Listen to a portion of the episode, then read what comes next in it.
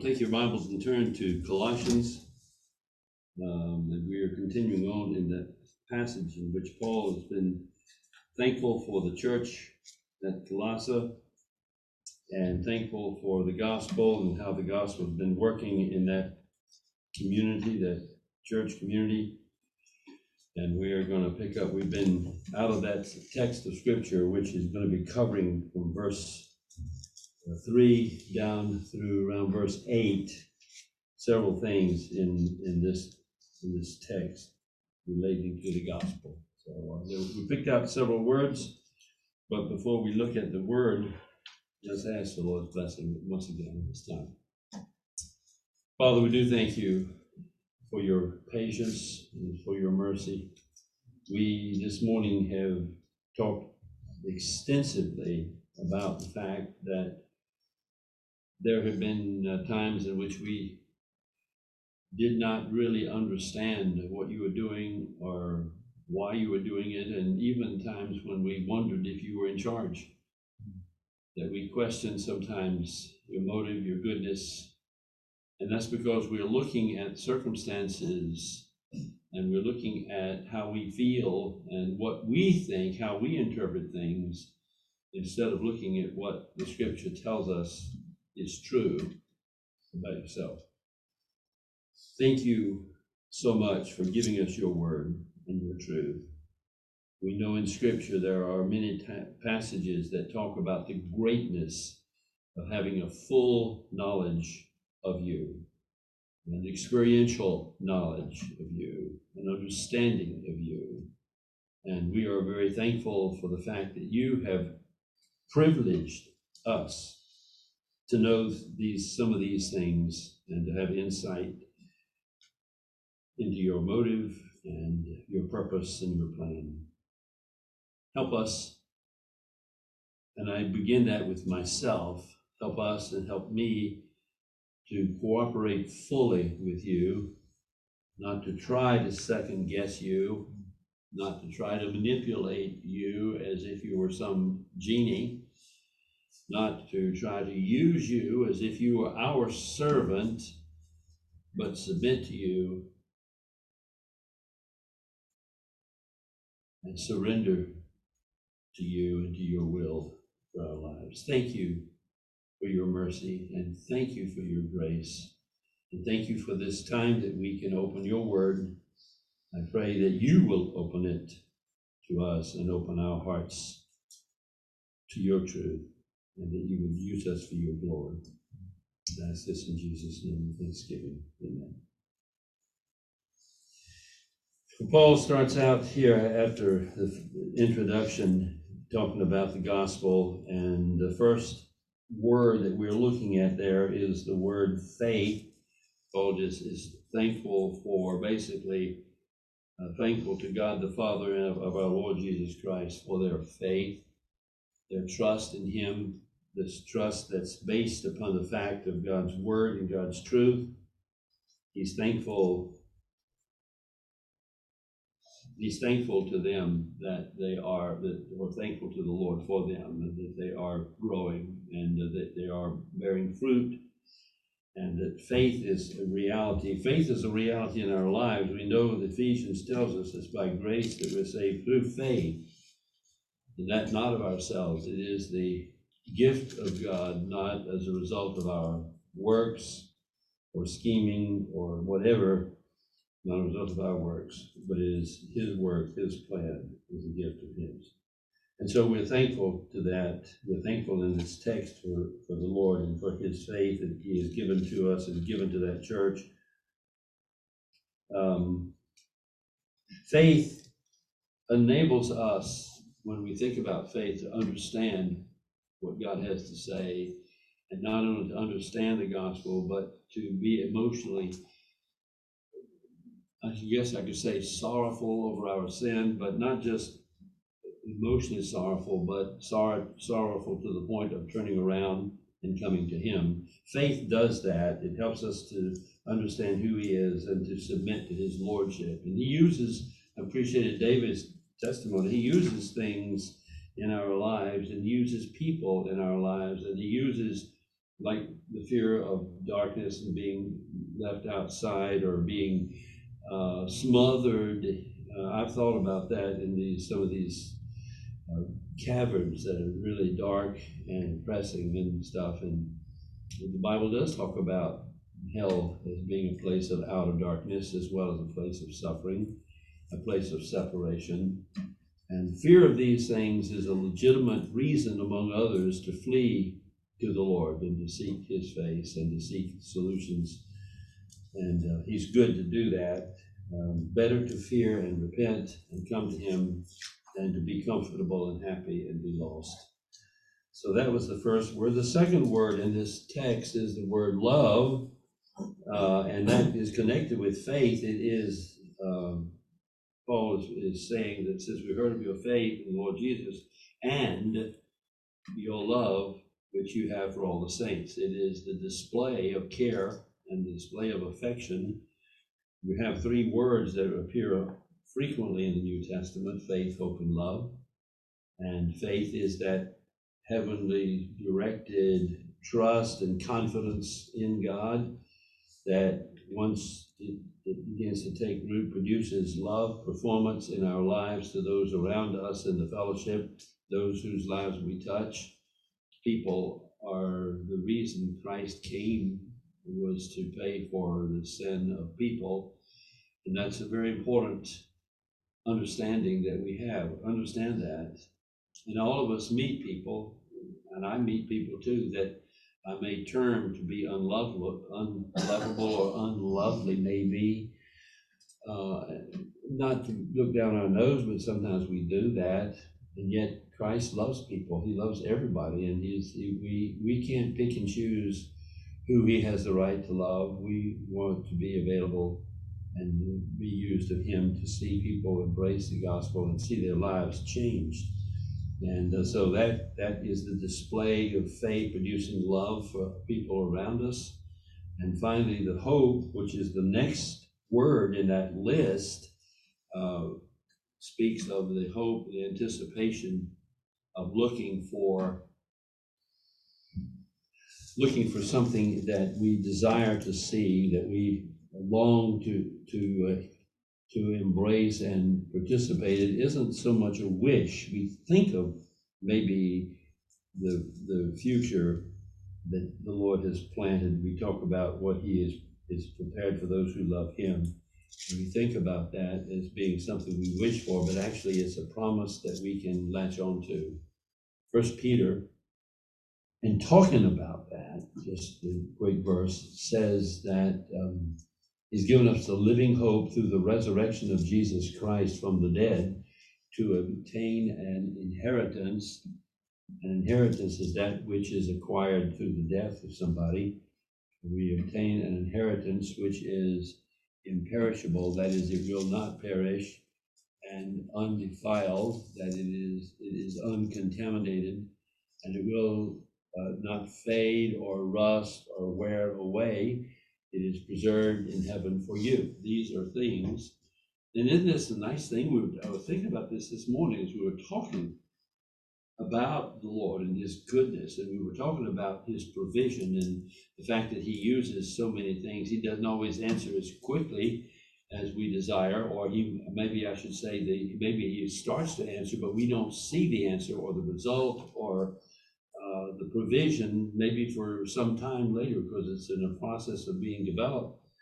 It's like uh, the Lord commanded an angel, Gabriel, to come to Daniel, and yet he left. The command came, but it took some time for the, the command to be realized. And so we have that uh, situation where we have a hope that's anticipated, we desire of the things that God has prepared for us.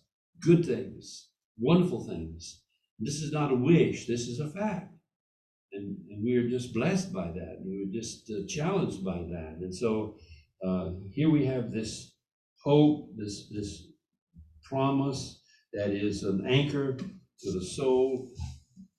Uh, it anchors us to the throne of the universe. It anchors us to the God who sits on the throne. It, it anchors us to the hope of the one who Jesus said uh, he holds on to us and we are held by the Father and that we are secure in that. It anchors us to him. That's a good thing.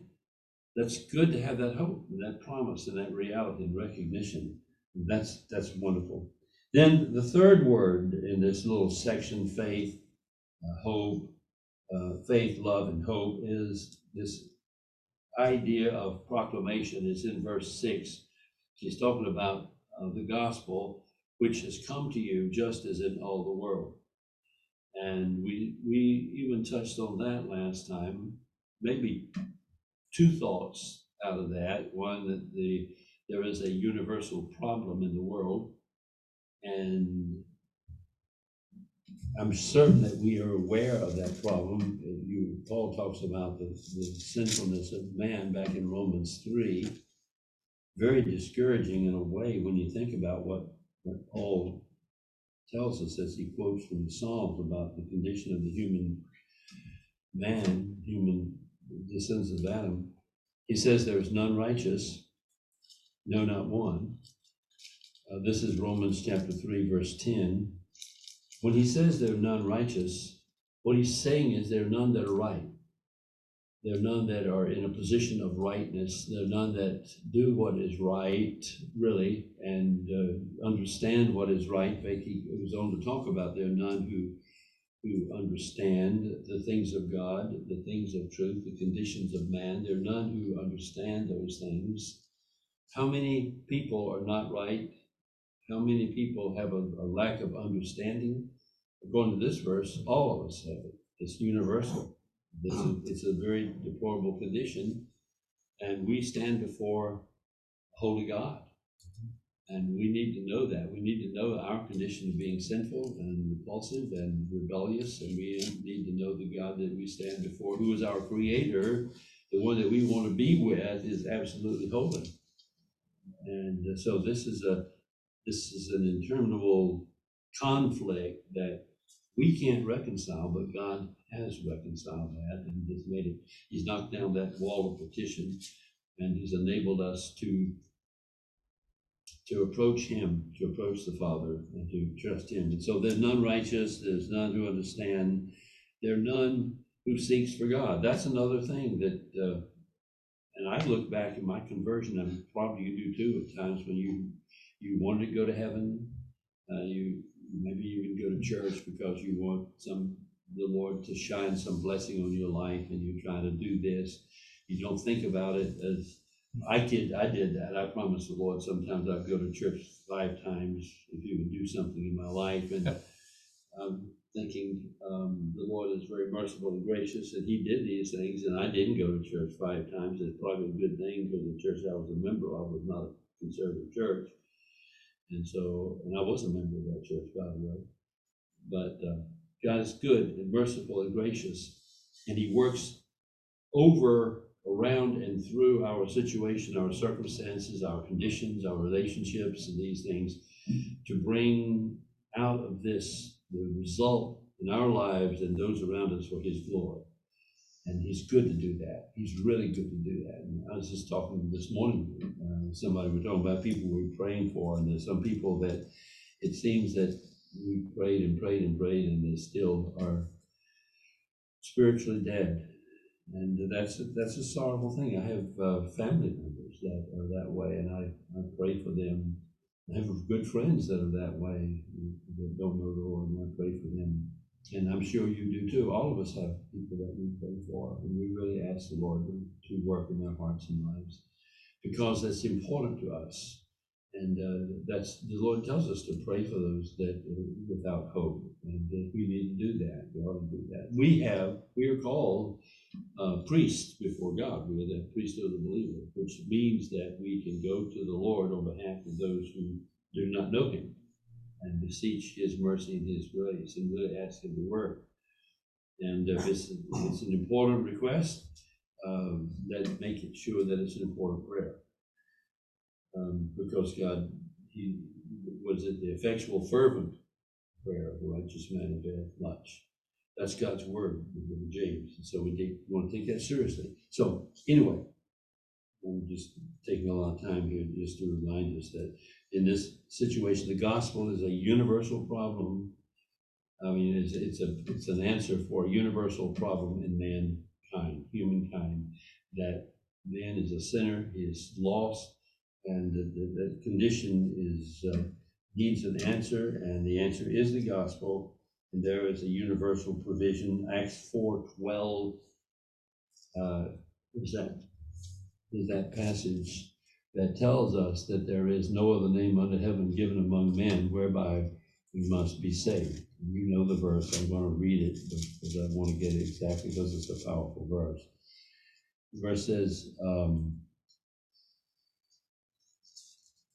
let it, well, I'll back up. The scripture says, let it known to all of you and to all the people of Israel that by the name of Jesus Christ, the Nazarene, whom you've crucified, whom God raised from the dead, by this name, this man stands before you in good health.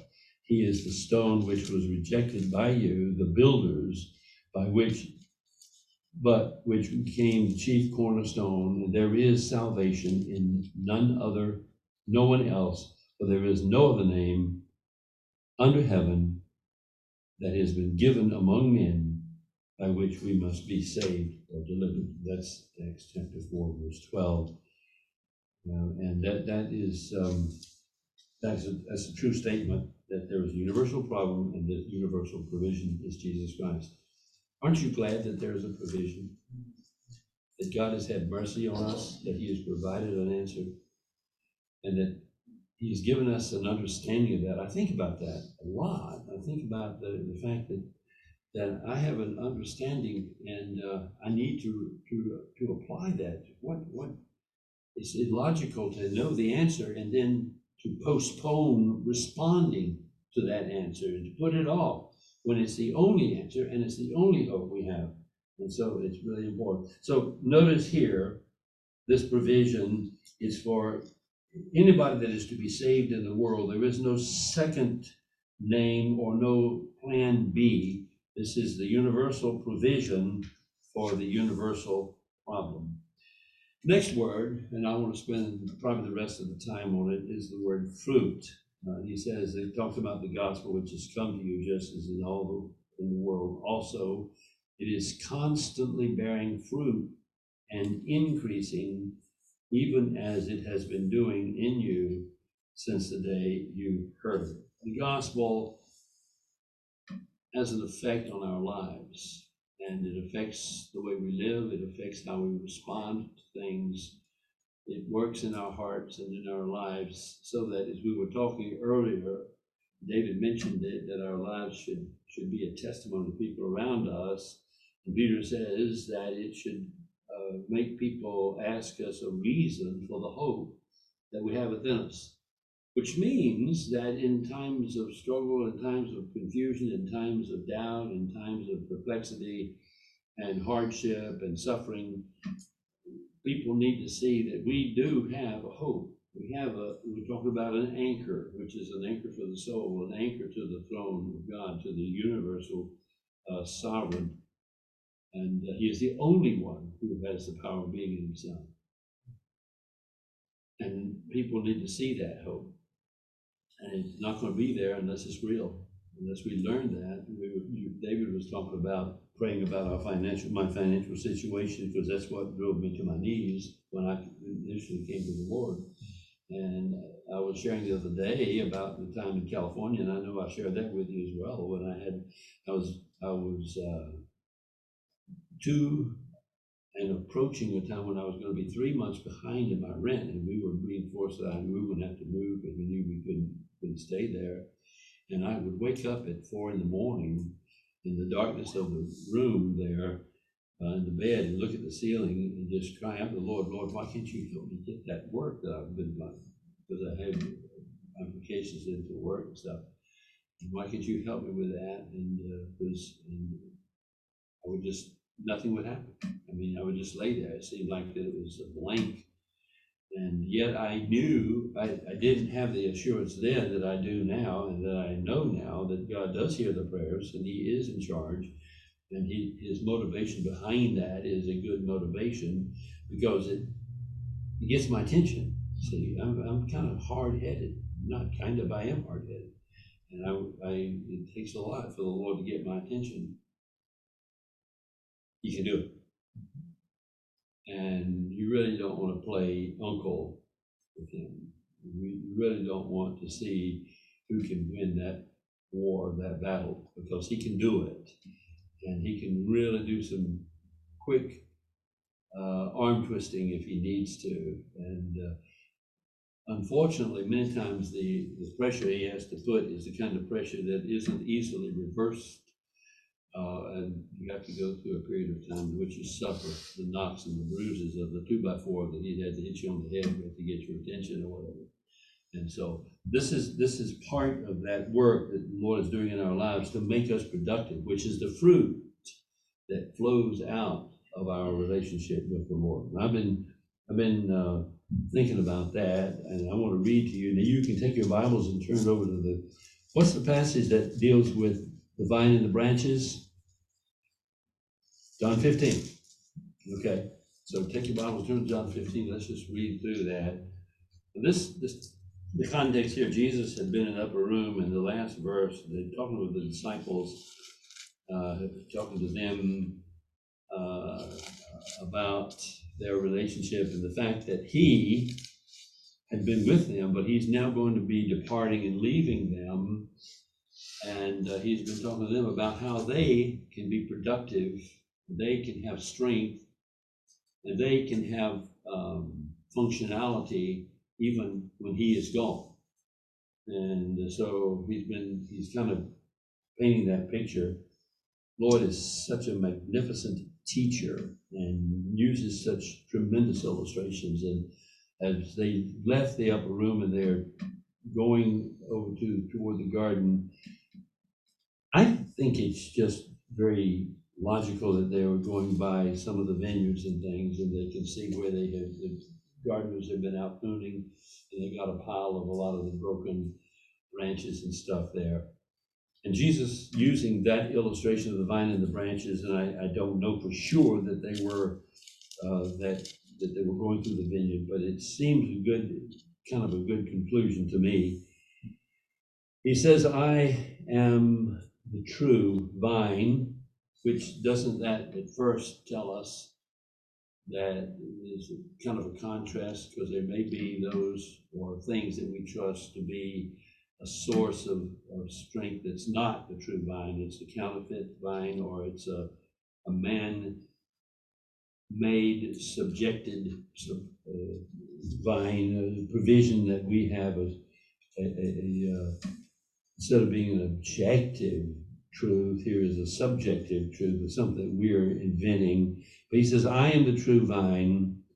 My heart, my father is the vine dresser, the, the gardener, or whatever. So you have a vine dresser that is caring for the vines. And here's Jesus who says he is the true vine and the Father is the vine dresser.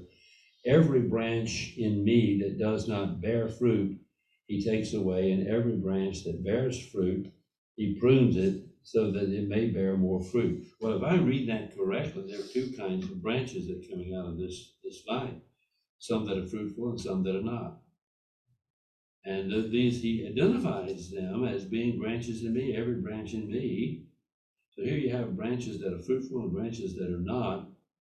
And we're looking at the subject of fruit bearing here, and I, and I understand it that fruit bearing is the normal byproduct of what? How can we be sure that we are bearing fruit? How can we be sure that we are real?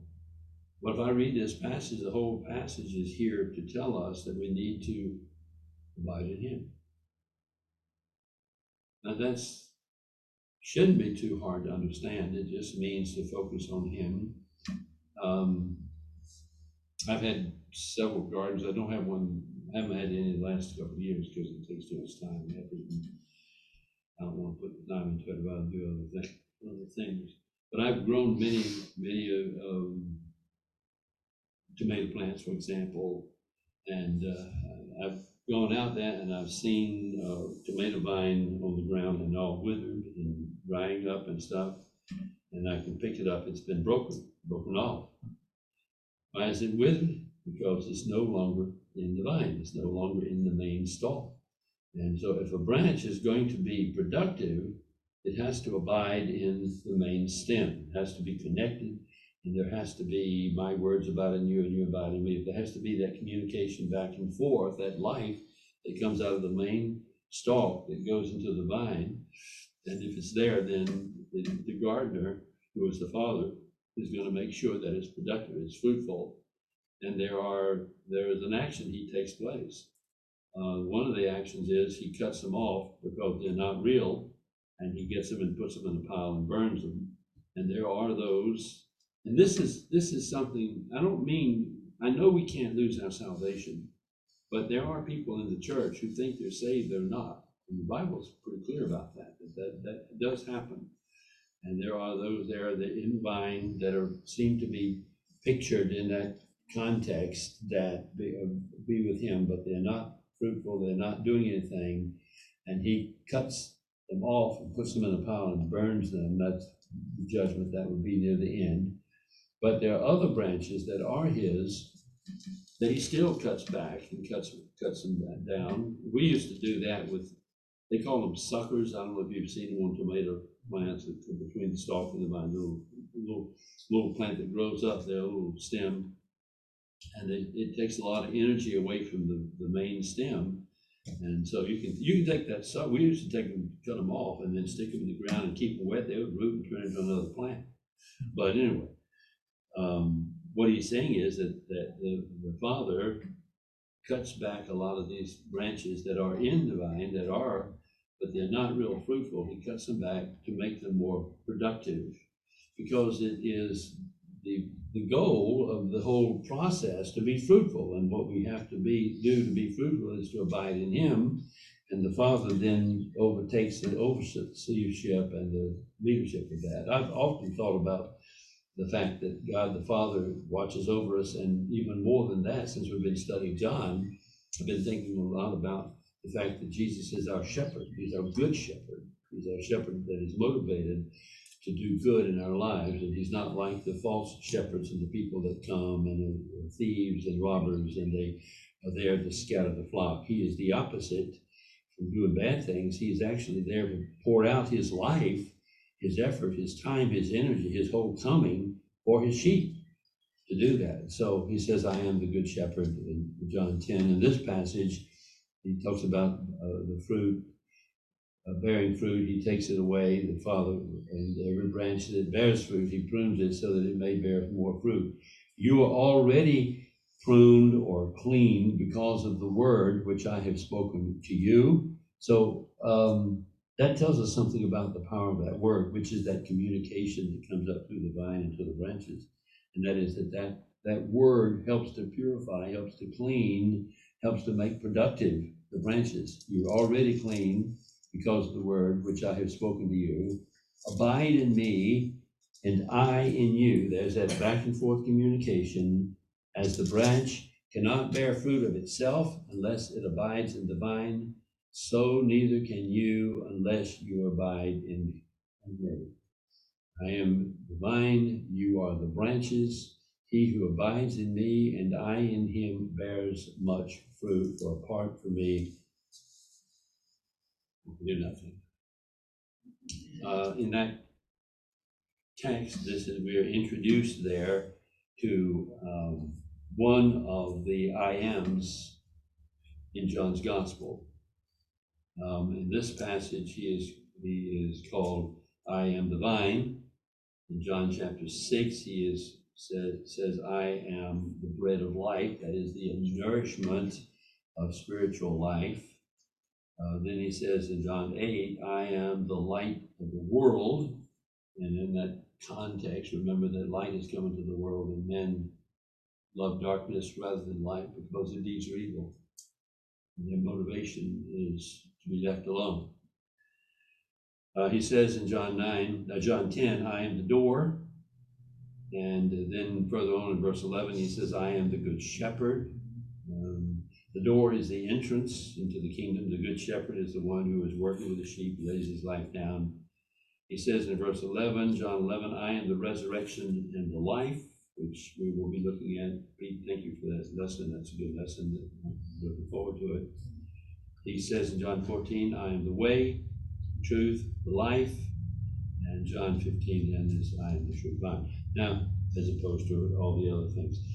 Uh, just think, of- just know this, the text, the grammar there uh, could be accurately read, I and I alone am the bread of life. I and I alone am the light of the world. I and I alone am the door. I and I alone uh, am the good shepherd. I and I alone am the resurrection and the life. I and I alone am the way, the truth, and the life. And I and I alone am the true vine. And in all these cases, he is the only source, the only provision for these things. And if you talk about nourishment for life and light to understand God and light the things of the world and an entrance into the kingdom of God and someone to, to really oversee the welfare of your life, even to the point of putting his life on the line, and that someone to guarantee that you are going to be resurrected into life and someone who is going to provide for you an accurate way to the Father, the truth about the Father and that life, one who is the actual source, the best source, the provider, the anchor, the foundation. He and He alone is that supply. And we need to take that seriously. That is part of the fruit that comes out of that relationship. I was talking uh, the other day with Anne Marie. She, uh, we were talking about different things, and she had um, the fruit of the Spirit memorized. I did not have it. She had it memorized. We were talking about that uh, to have your life um, in your life. Well, let me just say this before I do that, and we're going to, come to close. But um, I remember Jay Adams. I'll never will forget this. Jay Adams was talking to uh, Richard Ganz, and um, Richard Ganz was one who had, earned his doctorate uh, in psychology and had studied under several people and was part of a very prestigious firm of, of uh, counseling in, in the area of secular psychology. And uh, he knew that whenever he sat down, even though he had had a doctorate and studied for years, and he said, I knew I really didn't have the answers for these people. I knew I didn't, and I could tell them all the stuff that they tell us in the book to tell them all the, the, the theories of Freud and Rogers and Jung and whatever. And he said, but I knew that I didn't have the answers, and so I went to Jay Adams because I heard Jay speak, and he had talked about the fruit of the Spirit, and he said, I heard that that passage on the fruit of the Spirit, and that you know. He, pointed out that secular psychology, when you go to the secular psychologist for evaluation, what is it that they try to do in your life? Well, they, you could say, well, they try to make you a normal person. But what is a normal person? How do you define a normal person? How do you define what you are looking for? How can you articulate the goal that you are wanting to move this person to? If they're coming for counsel because they're not right, how can you counsel them in a position of becoming right if you don't have a definition of what being right is? Yeah. You don't know what it is. And uh, so he, he talked with uh, Jay Adams, and, and that was one of the things Jay Adams said. He said, that is a mystery in the, in the field of psychology today. He said, they don't know what normal is. They do not have a description of that. And that's what, that's what re- really woke Richard Ganz up. He heard that, that um, message on the fruit of the Spirit. He, he, he called it being from Gal 5, which is Galatians. I don't know why. He, he thought it was just a, he saw the word in G A L, and he thought it had to do with Gal. And so he called it the, the list that was in Gal 5. But it was a very good list. And he went to Jay and he got an appointment with Jay and stuff. And um, Jay Adams basically told him you need to be able to tell him what God says. And there's no way you're to be able to tell him what God says unless you know what he says yourself. And so this, this passage here, love, which is the, the response of, of caring for people and working in people's lives, joy, which is the overflowing uh, obedience that flows in your life when you're in the right relationship with God, peace, which is that the calmness of that storm that naturally exists between people and God because we're uh, out of touch with Him, we're disobedient to Him, patience, which is that uh, long suffering, that that uh, uh, willingness to, to let God do what He's going to do His way, His time, which is something that I need to need. Kindness, which is being uh, kind and gentle with people, because God loves people. Goodness, which has to do with what is uh, appears as that which honors the Lord and looks looks um, looks right.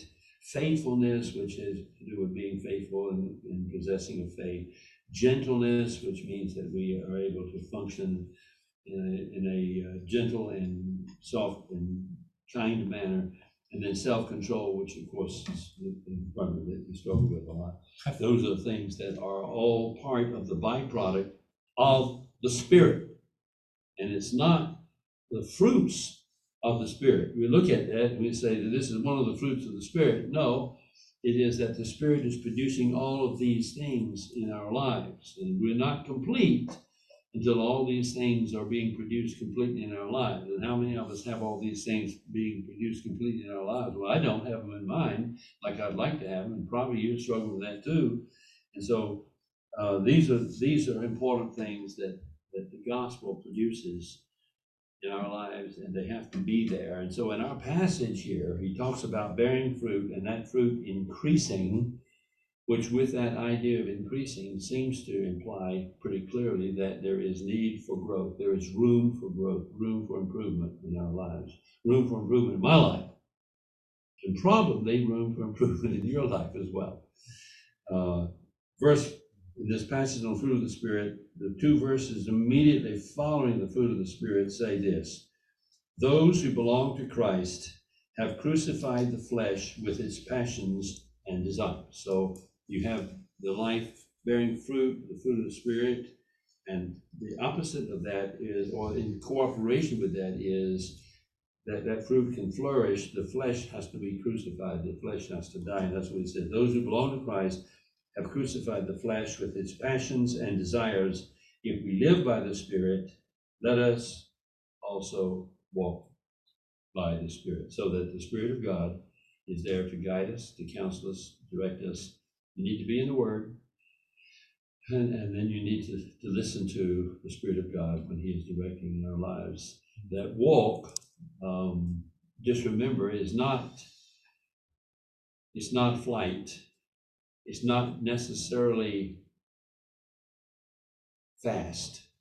It's one step at a time. One step at a time.